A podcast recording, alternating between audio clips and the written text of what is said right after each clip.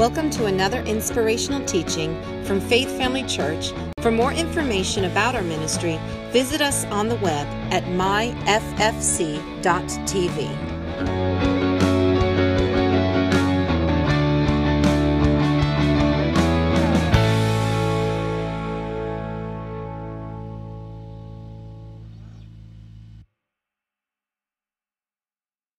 Thank you all for coming, deciding to worship our Savior Jesus Christ with us in person. Those of you who are watching online, we welcome you to celebrate and worship Jesus with us. And I had been given the task, the pleasure, to continue in what Pastor Mike is talking about, God first. And part of putting God first is doing things His way. And the title of my message today is Uncomfortable Conversations. You might say, well, how are we putting God first with uncomfortable conversations? How many of you guys have gotten in a disagreement or have been offended or got your feelings hurt by somebody that you love? Okay, we should see every hand. If you haven't, you, it's not a relationship. So listen, uh, and Jesus and God gave us an example in His Word how to confront uncomfortable conversations. And I'm going to go through a bunch of scriptures with you at first, and then we're going to camp out. So picture this. We're going to go hiking, and we got to get to the campground before the sun sets. But when the sun sets, that's where we're going to camp out, and we're going to roast some marshmallows. Okay? So Isaiah forty-three twenty-five says this, "Even I," this is God talking, "am He who blots out your transgressions for my own sake, and remembers your sins no more."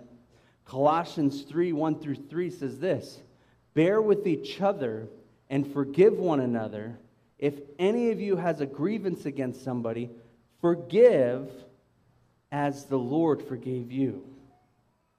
Ephesians four, thirty-two says this, "Be kind and compassionate to one another, forgiving each other, just as in Christ God forgave you." You know that if you look at scriptures in the Bible for forgiveness towards believers, there's over sixty of them. You know that Jesus taught specifically that believers, those who are one hundred percent righteous in Jesus, have to forgive each other. Now that leads us to the next thing. If you have to forgive somebody, that means they have offended you in some way. So these are righteous people. These are forgiven people. These are people that love God, just like you and I. These are ourselves included. We have to forgive because we've been forgiven by the Lord. You guys getting this? It's uncomfortable, but it's okay. We're going to get through it. Forgive and you will be forgiven. That's Luke six, thirty-seven says this, "Do not judge and you will not be judged. Do not condemn and you will not be condemned. Forgive and you will be forgiven." Think about it. These are great scriptures. Matthew eighteen twenty-one, and this is where I want to camp out for a little bit. Matthew eight twenty-one, Peter comes up to Jesus, and he says something that's very interesting. Now, he's coming up to Jesus. You ever seen like a teacher's pet at school? And they're, they're saying something to the teacher, hoping that the teacher's going to give them like a gold star.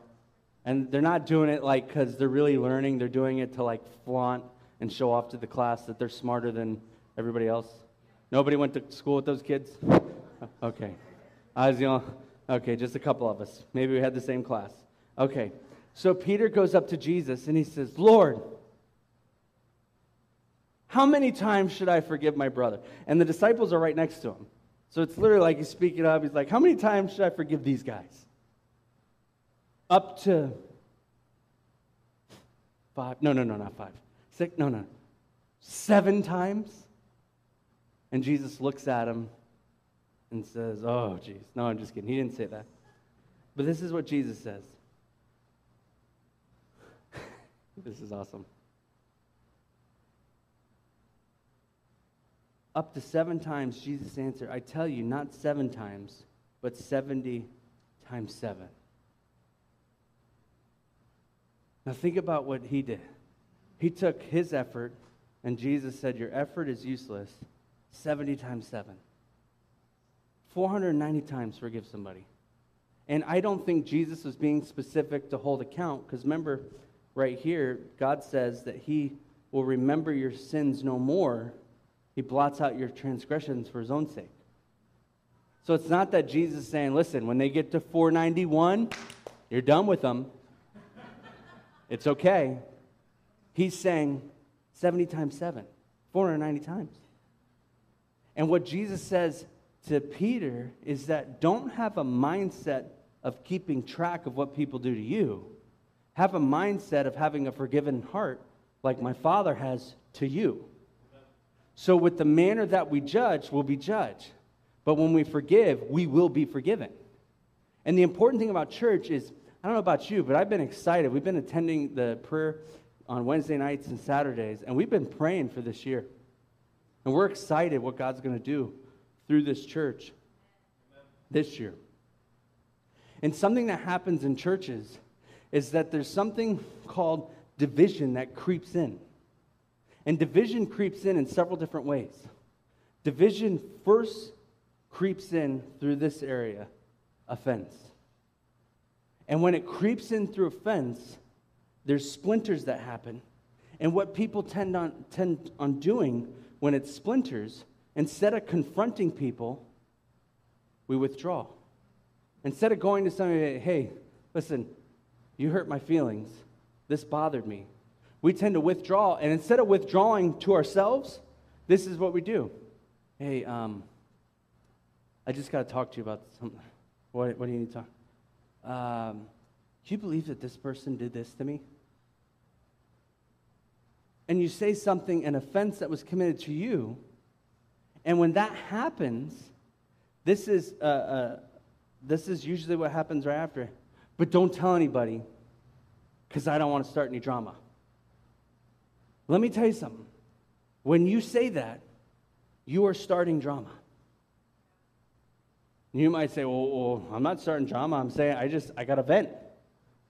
We're going to find out through Scripture how Jesus said to take care of things, offenses, and how we're to forgive.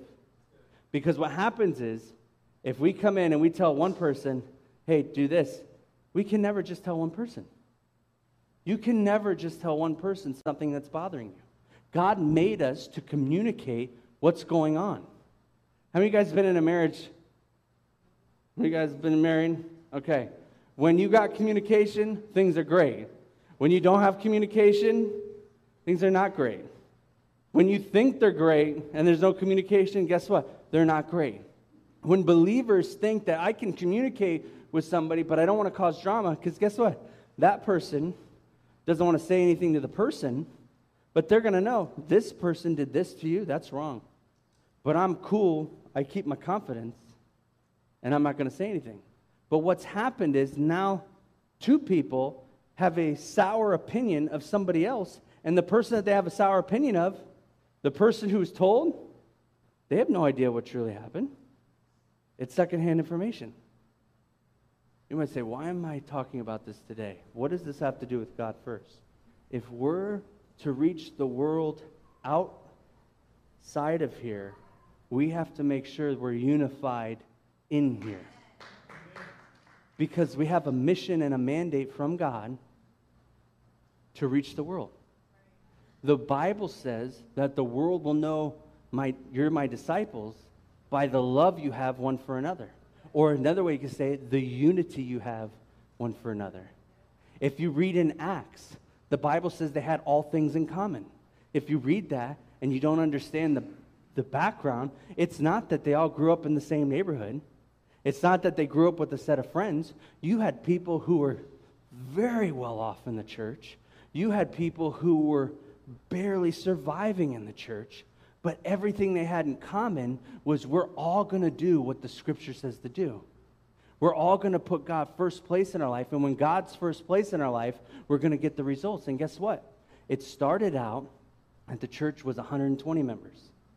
And then a couple chapters later, or literally uh, with the day of Pentecost, it goes to three thousand. And then from there, the Bible says that added, God added to the church daily. Well, then if you go on a couple chapters, then there's multiplication that happens. And then After that, a couple more chapters, it's great multiplication.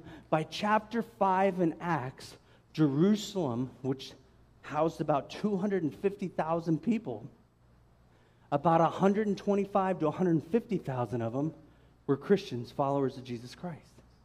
How'd they do that? Because there was unity, and where there's unity, God commands a blessing, and when there's a blessing, growth happens. Why do we want to reach our community? Is it for numbers' sake alone?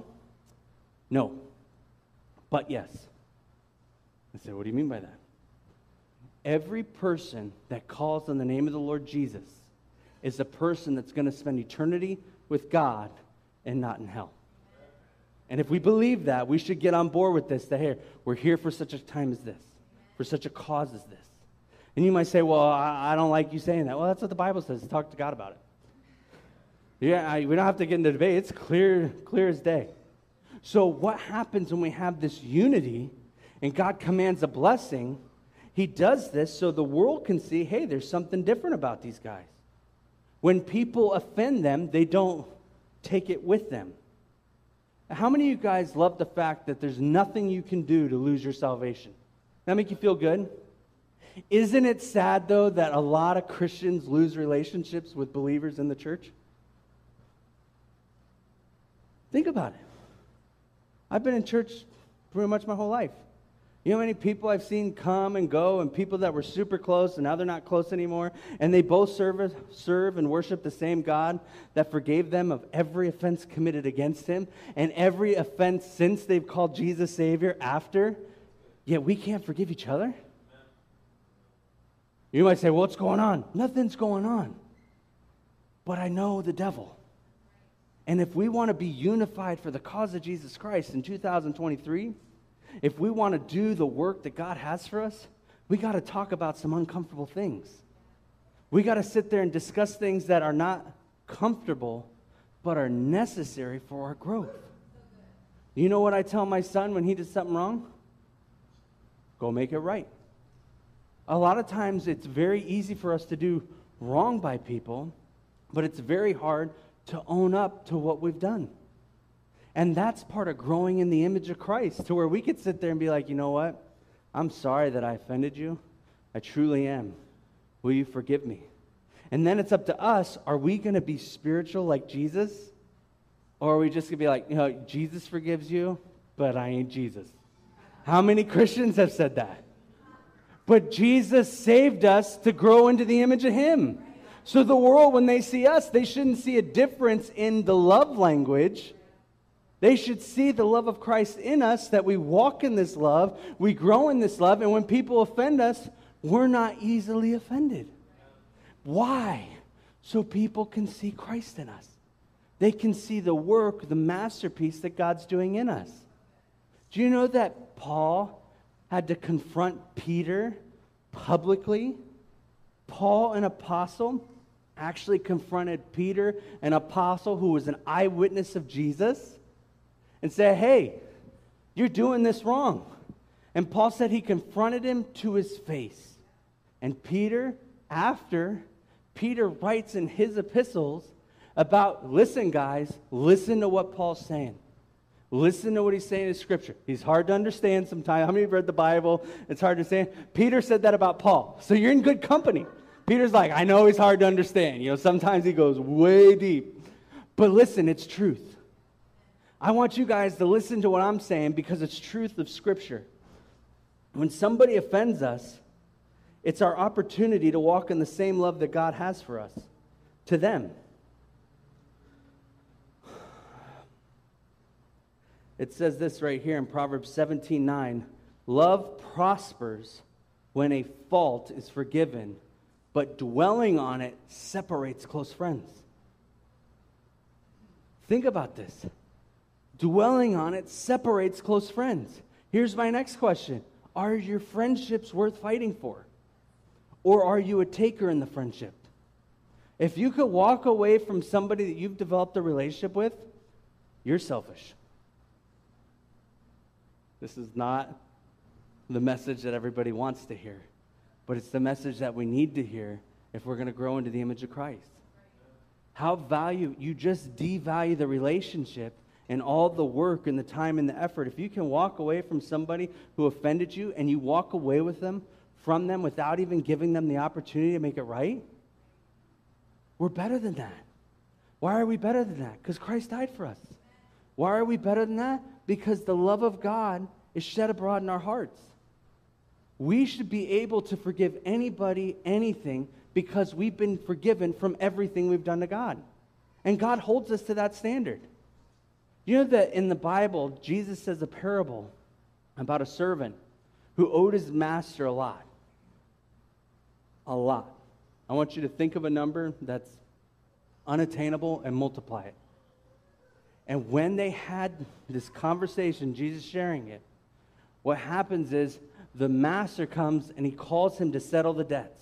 And in this day and age, if you couldn't pay your debts off, if you couldn't pay them back, you'd go to the prison, you'd be sent, uh, work it off, or you'd be sold into slavery.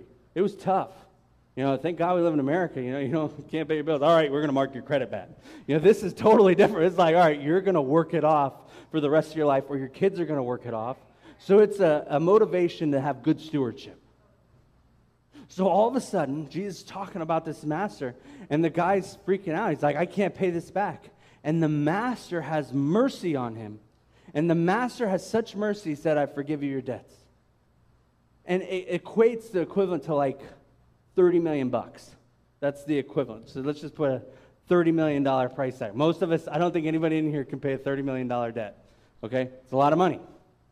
So then what happens, the guy walks out, and he sees a guy less than him, and he owes him like ten grand.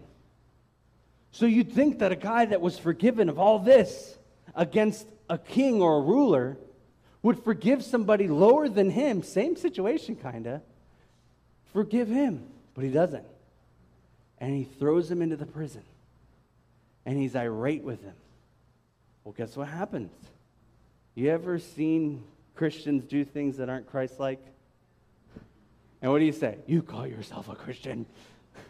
You know what his, his comrade said? You called yourself a forgiven person. Guess what they did? They went to the master, and they told the master, yo, you just gave, for, wiped out his debt from all this, and he just threw a guy in the prison for like ten grand. You know what happened?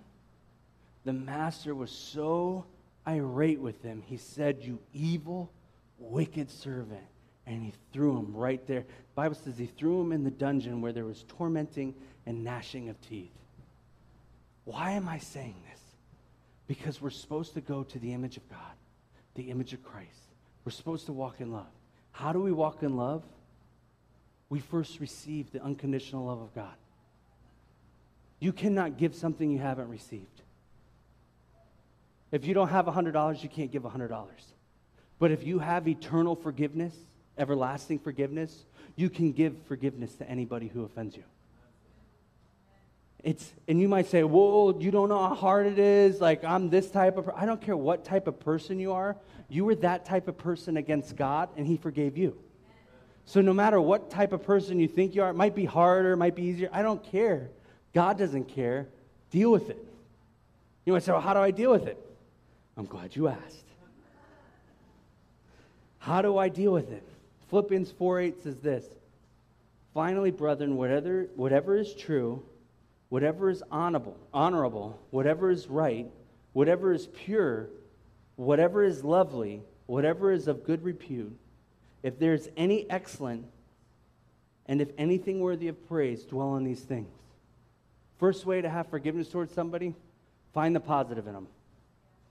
Everybody's not one hundred percent evil as far as, as their, their works and what they do. You might say, oh, they're terrible at everything they do. Do they have nice eyes? Focus on the eyes. They have nice hair. Yeah, they got nice hair. All right, we'll focus on the hair. Everything else is terrible. God wants you to find something to focus on. Don't dwell on the negative. Find something that's worth focusing on. Okay? Now we get to what Jesus is. You guys ready for what Jesus is about it? Matthew eighteen, fifteen through seventeen says, if your brother sins against you, go and tell him his fault between you and him alone. Right there, first thing you do, you don't tell your friend, You don't tell anybody else. You go to that person. I have failed step one numerous times. So you're, if you failed step one, you're in good company. All right? First thing I've done, well, I got to go tell someone, can you believe so-and-so did this to me? That's terrible. What's going to happen? Nothing. I'm just going to look at him weird. Hmm.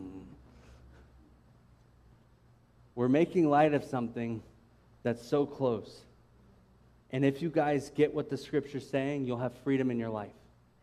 Listen to what he says. So step one, if you find, if tell him his fault between you and him alone. If he listens to you, you've gained a brother. If he does not listen, okay. Step two, if he does not listen to you, what does it say?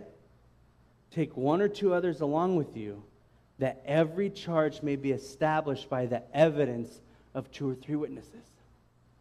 Now, I want you guys to focus on this. This is a game changer. You tell the two or three people that are not going to hold only them accountable, that are also going to hold you accountable. So I need two or three people. There's one. Pastor Eric, can you come up here? And let's get Pastor Donna up here. Look at her face. She's so happy to be up here. I need one more. Pastor Rachel, thank you. So I'm sitting here. Yeah, great looking staff. That was the Lord. That's, that's the Lord. So me and Eric are friends. Let's say Eric does something that offends me.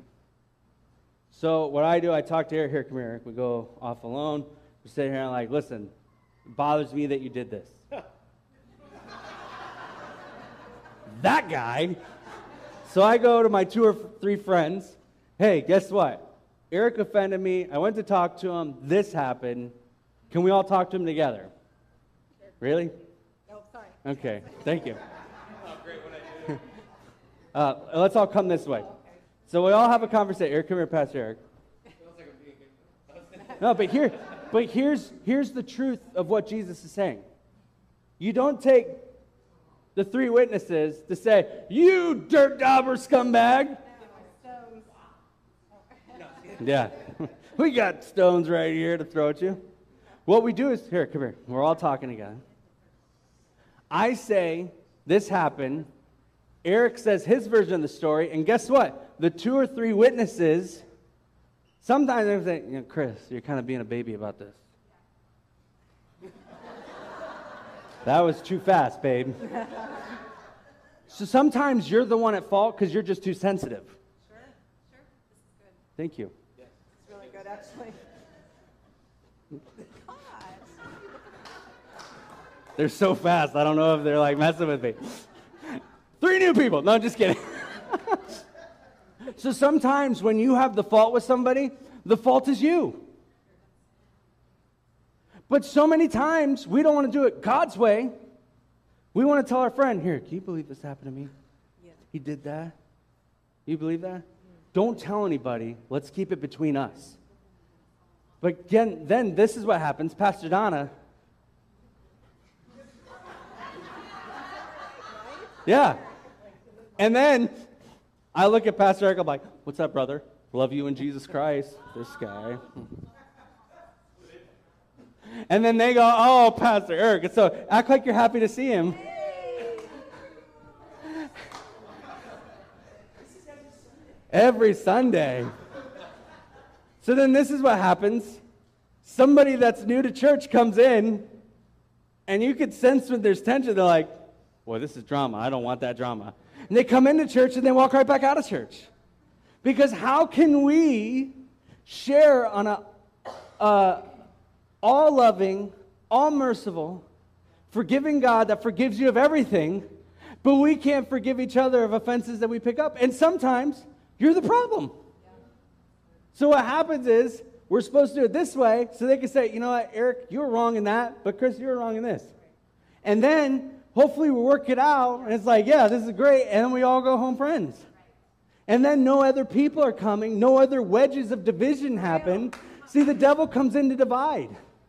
What would happen in your body if you had cells that were dividing cells in your body? That's cancer. Thank you. That's awesome.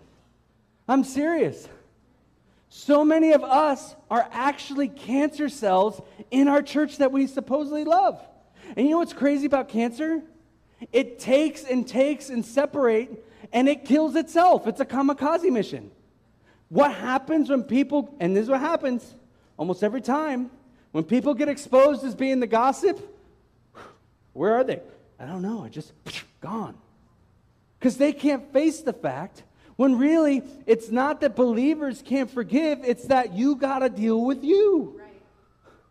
And when you deal with you, the body of Christ can deal with both of you. You guys getting this? Woo! Thank you very much.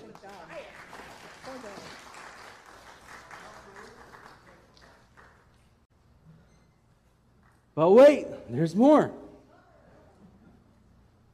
If he refuses to listen to them, tell it to the church, the whole church, and nothing but the church. No, I'm just kidding. This is how Jesus said to deal with things. This is how the perfect God, the triune God that has perfect unity with the Father, the Son, and the Holy Spirit, this is how they said to protect the unity in a church. It is not doing it our way. I, I, I'll tell you this.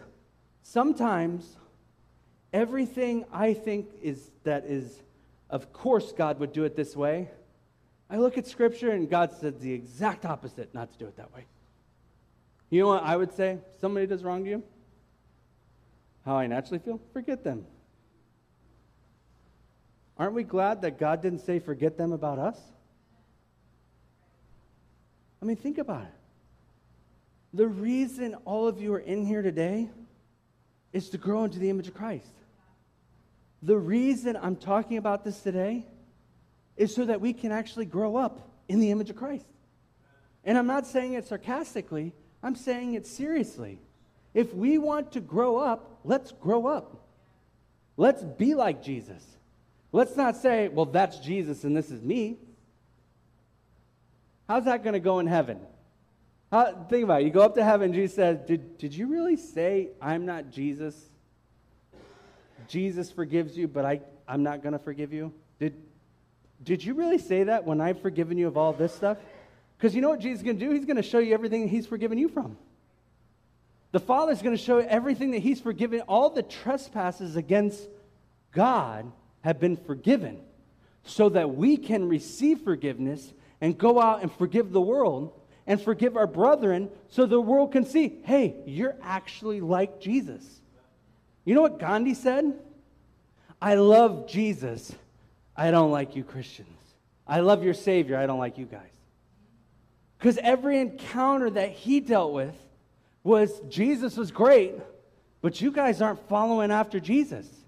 And then we come to church and we want to grow the church because the Bible says, go into all the world, preach the gospel, get people saved, get them baptized, make disciples. And we're making disciples of me's Instead of, instead of disciples of Jesus Christ. And we're training our kids to hold grudges. And then at the same time that we're training our kids to hold grudges and training our friends to hold grudges, we're saying, listen, anything you do, you can ask God for forgiveness. You know what the kid says?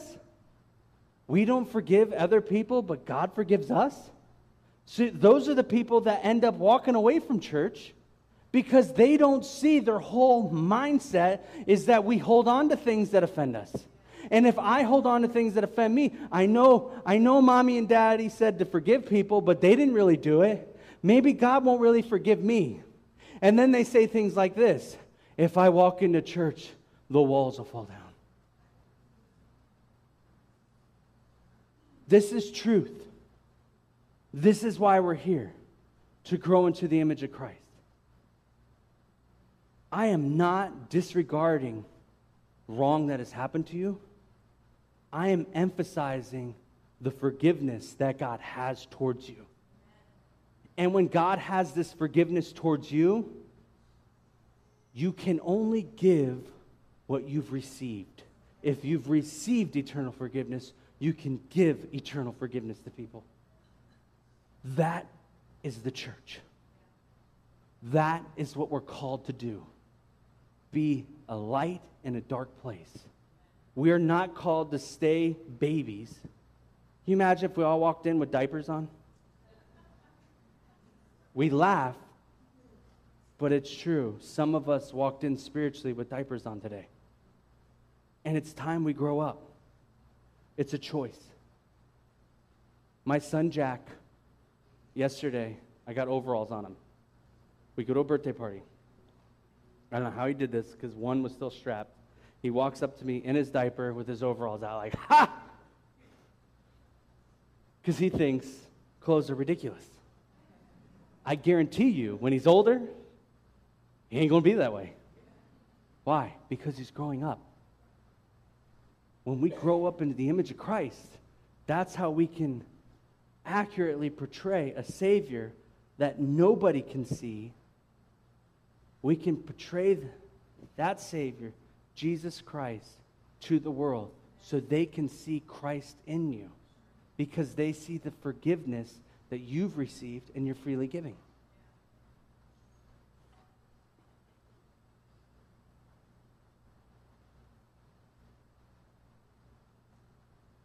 If he refuses to listen to them, tell it to the church. And if he refuses to listen even to the church, let them be to you as a Gentile and a tax collector.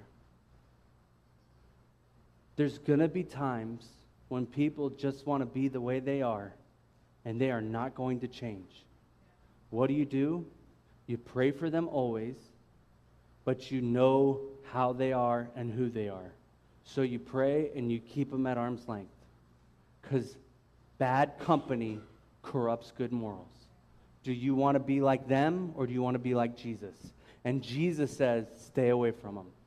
Love them, pray for them, stay away from them. It's toxic. I got another scripture for you. You ready? Told you we'd camp out for a little bit.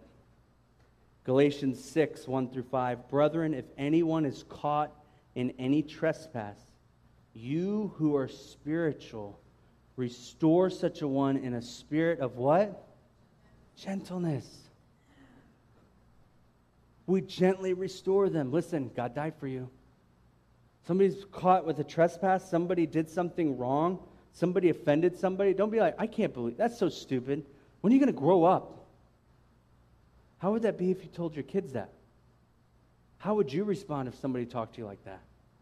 You who are spiritual or Christ-like, restore such one in a spirit of gentleness, each one looking to yourself so that you too will not be tempted. Bear one another's burdens, therefore fulfill the law of Christ. There's so much more. After the conversation happens, then it's time for restoration and growth.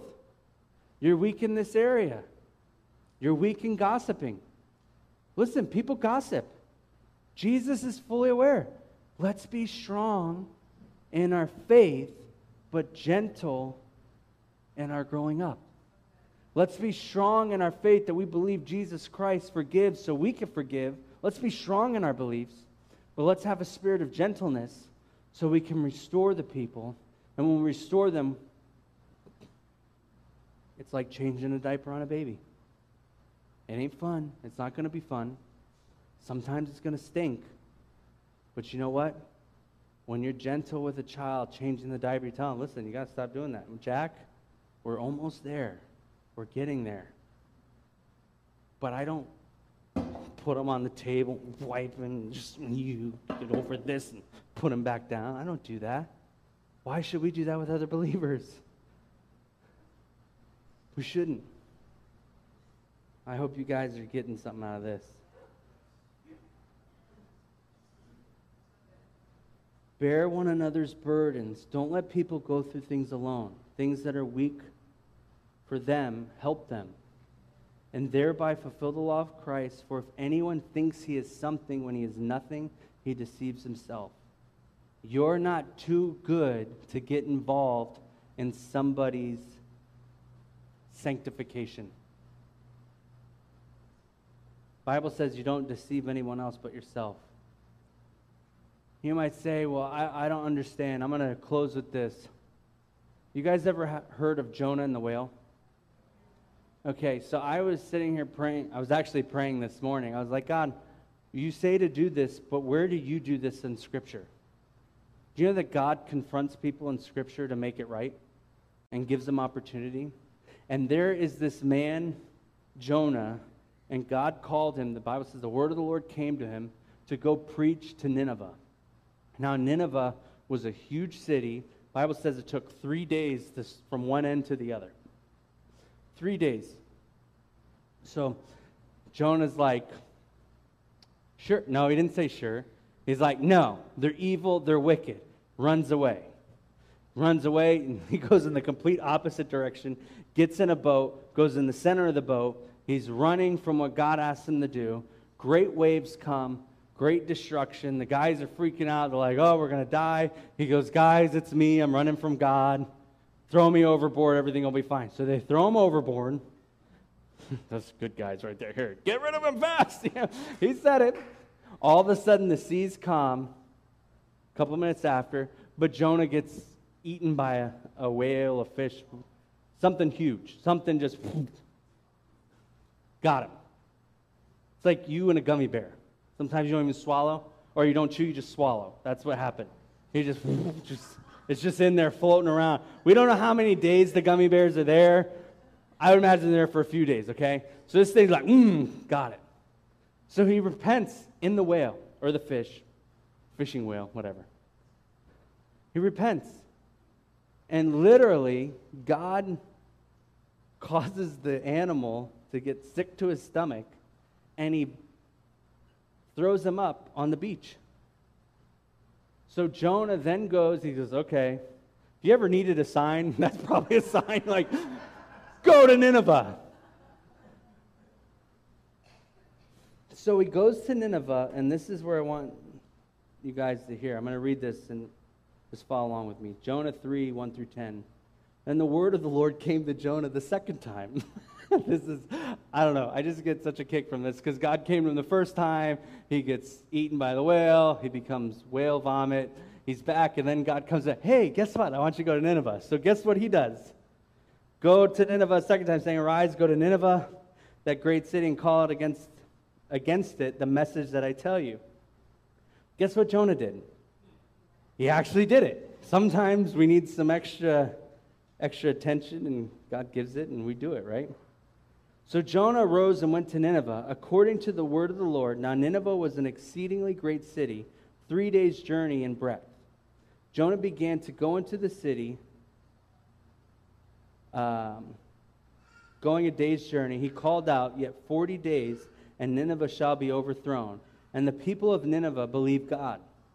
They called for a fast and put sackcloth from the greatest of them to the least of them. The word reached the king of Nineveh, and he arose from his throne, removed his robe, covered his face, or covered himself with sackcloth and sat in ashes. And he issued a proclamation and published through Nineveh, by decree of the king and his nobles, let neither man nor beast, herd nor flock taste anything. Let them not feed or drink water, but let man and beast be covered with sackcloth, and let them call out mightily to God. Let everyone turn from his evil way and the from the violence that is in his hand. Who knows? God may turn and relent and turn from his fierce anger so that we may not perish. When God saw that they what they did, how they turned from their evil way, God relented of the disaster, and he had said he would do to them, or that he would said he would do to them, and he did not do it. God confronts things. You need another example of God confronting? God confronts you with his word. Spirit of God, when you're sitting here listening, the Holy Spirit's either telling you, you should receive this, this is for you. And a lot of times you're like, this is for so-and-so. If they were here right now, no, there's a reason you're here. You get it, okay? Let God get them at another time, okay? So when you're here and you're hearing the scripture, God's confronting you. Are you going to turn from your ways? Are you going to do it your way? God confronts because he cares. You confront, or you should confront, because you care. I hope this message ministered to you. I hope the Word of God uh, did something inside of you to cause you to want to grow into the image of Christ. And I'm going to pray. And at this time, I want us all to bow our heads and close our eyes. And you might say, you know what, I'm already saved. Let me, how many of you guys think you're saved? Everybody's raising your hand. Good. We only had one or two people. Come on, church, raise your hand. If there's anybody in here today and you realize, you know what, I don't walk in that unconditional forgiveness towards people, I challenge you in this. Have you truly received the forgiveness from God? Have you received God's forgiveness for you in Christ Jesus? Or have you been playing church for years? At this time, with everybody's head bowed, eyes closed, if there's anyone in here that you don't know for sure that you know Jesus Christ as your Lord and Savior and you would like to, this is the opportunity you have. I'm not going to call you down. I'm not going to embarrass you. But know this, at eleven oh five on January twenty-second, two thousand three, this could be the day that you're made in the image of Jesus Christ. If there, if there is anyone at this time, raise your hand. I'm not going to call you down and embarrass you. We're just going to say a prayer. But everybody's going to say it together. I'm looking. I'm looking. All right. Let's everybody raise, raise their head, open their eyes.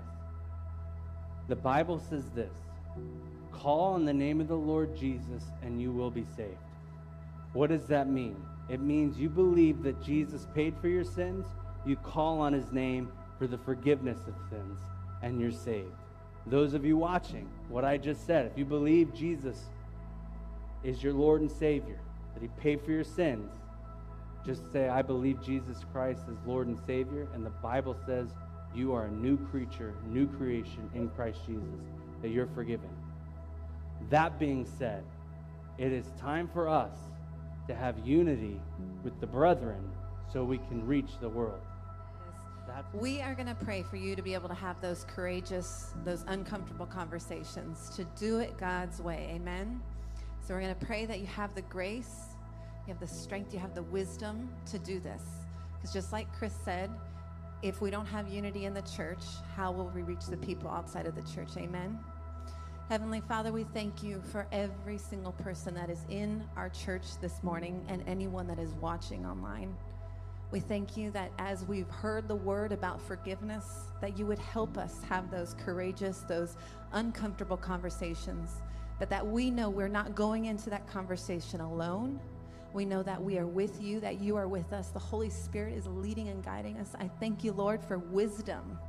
I thank you, Father, that if we lack understanding on how to proceed, how to um, how to go forward in this situation, Father, that you would reveal to us in wisdom the direction to take, the steps to take, the conversation, the word, because you know their heart, you know our heart, and Father, you know how to bring peace, you know how to bring unity.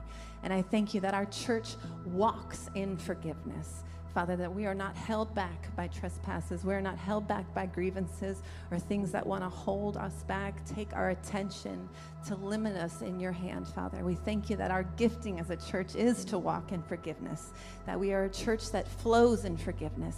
And we thank you for being with us in those courageous, those tough conversations, Father. Lead us, guide us, and I thank you that we're going to see the fruit. In Jesus' name, amen. Woo-woo!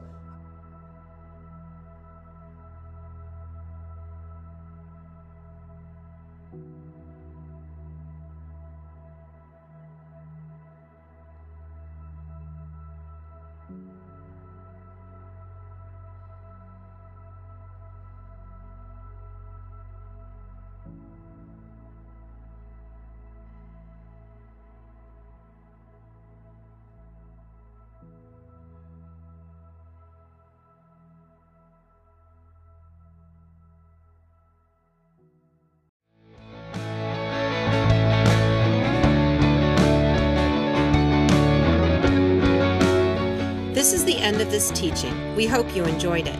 To stay connected with our ministry, visit us on the web at my f f c dot t v or like us on Facebook.